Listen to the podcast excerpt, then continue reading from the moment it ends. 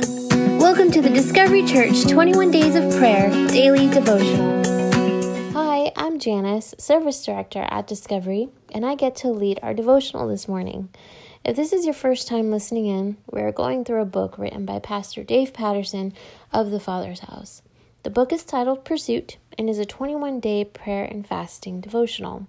Today we're on day, on day 14, and the topic is called God of Miracles.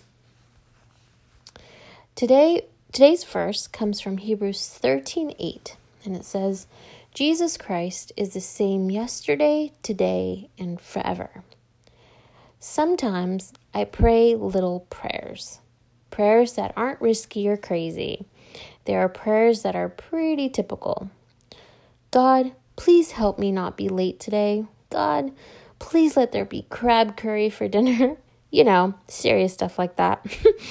what ends up happening also is when something big happens in my life or there's a huge issue, I actually tend to, for some reason, not pray about that because it feels like a lost cause. I'm probably sounding, making myself sound like a horrible Christian, but it's true. I tend to already gauge in my small human brain that God, what God can and can't make happen. I am so wrong for doing this. Our God is big and miraculous.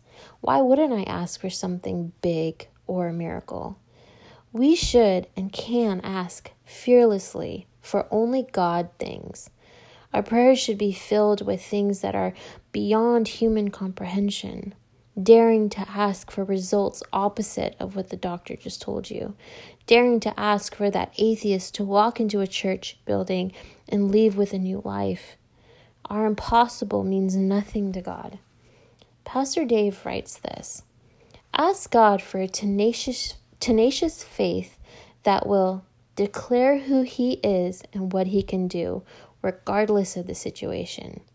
Do not worry about what anyone thinks, willing to lose pride and be as humble as a desperate child in order to receive the miracle. Cast off what needs to be left behind from the past. Be persistent. Don't let people, people or delays keep you from reaching out to Jesus again and again until the answer comes. God, thank you for who you are. Thank you that we can come to you with big things that you're a big God that can handle it. God, thank you for those miracles. Thank you for those instances where we had no idea how things were going to happen, but you made it happen. God, as we, as some of us are facing those big things right now, God, remind us of the times where you've made something happen that we didn't think could happen. God, you're you are so wonderful and so loving. And God, I just pray that we continue to know that there's nothing you can't do. That you did it in the past, you'll do it again now, and you'll do it in the future. God, we love you. Thank you so much for who you are. In Jesus' name I pray. Amen. All right, guys, that's it for today. Um, I hope you have a good rest of your day, and I will talk to you later. Bye. Thank you for listening to this 21 Days of Prayer devotional. Make sure to come back tomorrow morning at 9 a.m. to hear a new daily devotional. Also, be sure to come visit Discovery Church for one of our worship experiences. You can find all the information you need at discoverychurch.cc. Who they are.